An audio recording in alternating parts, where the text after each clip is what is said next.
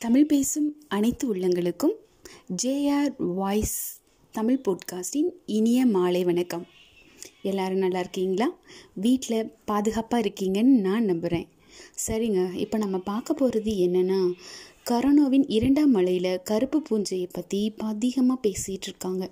கருப்பு பூஞ்சை அதாவது பிளாக் ஃபங்கஸ் அப்படின்னா என்ன அப்படிங்கிறத பற்றி ஒரு சின்ன பதிவு பார்க்கலாம். ஆமாங்க கருப்பு பூஞ்சை. பிளாக் ஃபங்கஸ் அப்படின்னா மியூகார் மைசிட்ஸ் என்னும் பூஞ்சை கிருமி மண் அசுத்த தண்ணீர் தாவரங்கள் விலங்குகளின் கழிவு மற்றும் அழுகிய காய்கனிகளில் காணப்படும். அவை புரைச்சூழலில் கலந்து காற்று மூலம் நமக்கு பரவும்.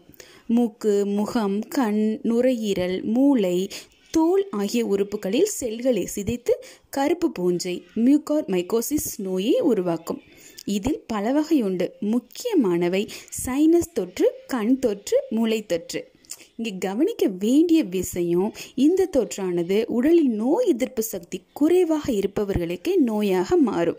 இதுவரை நீரிழவு மோசமான நிலைமையில் உள்ளவங்க ஸ்ட்ராய்டுகளை அடிக்கடி பயன்படுத்துபவர்கள் தீவிர சிகிச்சை பிரிவில் நாட்பட்டு இருப்பவர்கள் உறுப்பு மாற்று சிகிச்சை செய்து கொண்டவர்கள் புற்றுநோய் சிகிச்சையில் உள்ளவர்கள் எய்ட்ஸ் நோயாளிகள் ஆகியோருக்கு கருப்பு பூஞ்சை ஏற்பட்டது. இப்போது கரோனா நோயாளிகளும் பாதிக்கப்படுகின்றனர். இரத்தத்தில் அதிகமாக கீட்டோன்கள் மற்றும் ஃபெரிட்டின் இரும்புச்சத்து இருப்பவர்களுக்கும் வெள்ளையணுக்கள் குறைவாக இருப்பவர்களுக்கும் இந்த ஆபத்து ஏற்படுகிறது.